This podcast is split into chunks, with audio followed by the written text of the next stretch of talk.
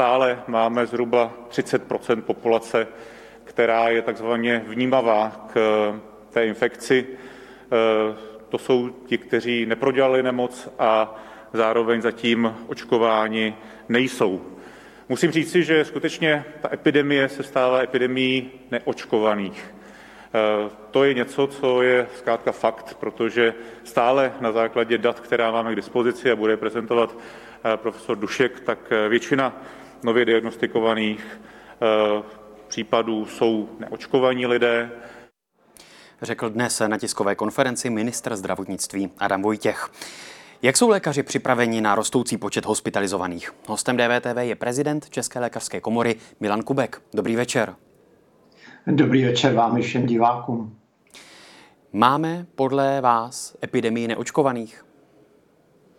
Tak je to jisté zjednodušení, ale e, oprávněné zjednodušení, protože opravdu epidemie se šíří zejména mezi neočkovanými, zejména mezi e, mladými lidmi. V současnosti je tou nejrizikovější skupinou skupina teenagerů, kde skutečně e, to incidenční číslo je asi okolo 700 na 100 000 obyvatel za týden, což je minimálně dvojnásobek, téměř trojnásobek toho celostátního průměru. Takže ano, je to epidemie neočkovaných, ale bohužel trpí i eh, očkování, protože zejména ti starší lidé, kteří se očkovali na začátku, tak u nich už uplynulo několik měsíců od toho očkování a ta imunita jak po prodělané nemoci, tak i po očkování bohužel klesá klesá rychleji, než jsme doufali, že tomu bude, takže proto je důležité teď se eh, přeočkovávat. Vy jste zmínil, že to je určité zjednodušení. Když se podívám na ta aktuální data, tak za posledních sedm dní bylo z pozitivně testovaných více než 70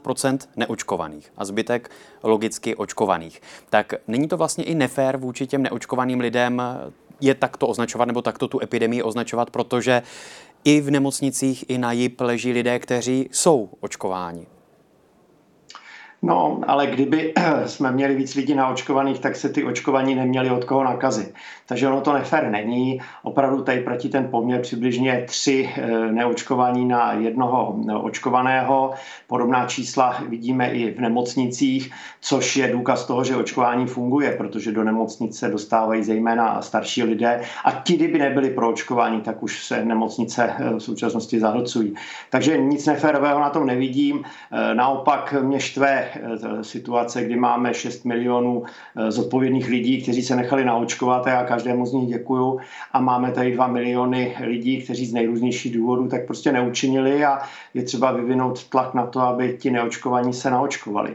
Protože těch našich 56% pro očkovanosti populace nás řadí asi na osmé nejhorší místo v rámci Evropské unie, jsme hluboko pod průměrem a ona je to takzvaná hranice přirozeného zájmu o očkování. Ukázalo se, že ty počty naočkovaných opravdu rostly už jenom o desetinky procent a bylo jasné, že se musí něco stát a e, ta opatření, která omezují dobu platnosti testů například a tak dále, e, omezují e, to, že se nebudou z veřejného zdravotního pojištění hradit ty testy, které slouží jako vstupenka někam do hospody na koncert nebo ke kadeřnici, tak to jsou kroky, které logicky stupňují ten nátlak na ty neočkované, aby prostě přestali být černými pasažéry a aby, když už s námi jsou na jedné lodi, aby si také koupili ten svůj lodní lístek a pomohli nám tu epidemii zvládnout tak, abychom se vyhnuli tisíců mrtvých, abychom se vyhnuli zahlcení nemocnic, abychom se vyhnuli lockdownu, což je to poslední opatření, taková ta záchranná brzda, když už všechno selže. A zmínil jste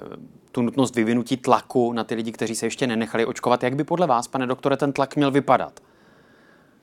Tak eh, já jsem byl vždycky zastáncem pozitivních motivací. Eh, navrhoval jsem nejrůznější finanční bonusy, loterie, odměny eh, a tak dále, ale ukázalo se, že to prostě nestačí, že to množství těch zodpovědných lidí není dostatečné. Zarazili jsme se na 56%. Eh, což je i eh, výrazně méně, třeba o 10%, než má sousední, sousední Německo a to je, eh, to je rizikové.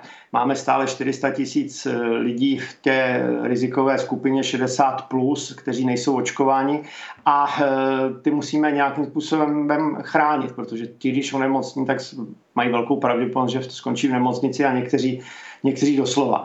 Takže eh, když to nejde po dobrém, jak si říká, tak to musí jít trošku po zlém a před stupněm před tím, než bude očkování povinné a já se přiznám, že ty problémy, které v Evropě jsou, mě vedou k domněnce, že očkování proti covidu bude dříve nebo později povinné, protože Evropa si nemůže dovolit potácet se, možná tuto sezónu ano, ale zase příští rok se potácet zase v nějakých vlnách epidemí. Tady Daniela Drtinová. Chci vám poděkovat, že posloucháte naše rozhovory. Jestli chcete slyšet celý podcast, najdete ho na webu dvtv.cz, kde nás můžete i podpořit a stát se členy DVTV Extra.